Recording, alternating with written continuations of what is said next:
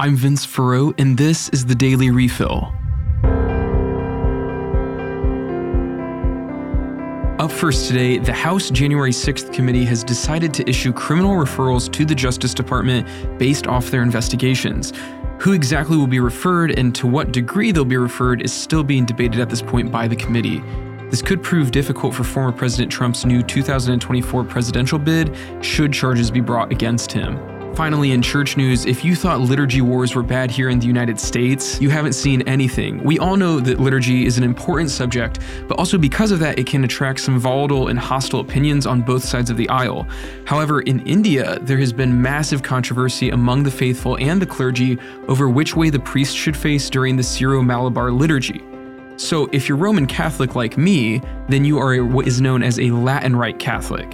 What we're talking about essentially in this story is another rite, the Syro-Malabar rite, which has its own form of the Eucharist, or the Mass, as we call it. Now, they're still Catholic, but they're just a different rite.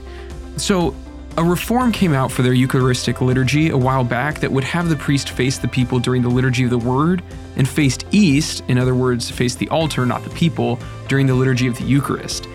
All Syro-Malabar dioceses have accepted this reform except for the Ernakulam-Angamaly Archdiocese, which is the largest of all the Syro-Malabar dioceses.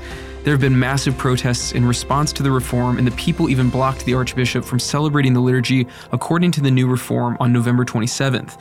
The Archbishop has asked for the protesters to be removed by police, and it has been granted.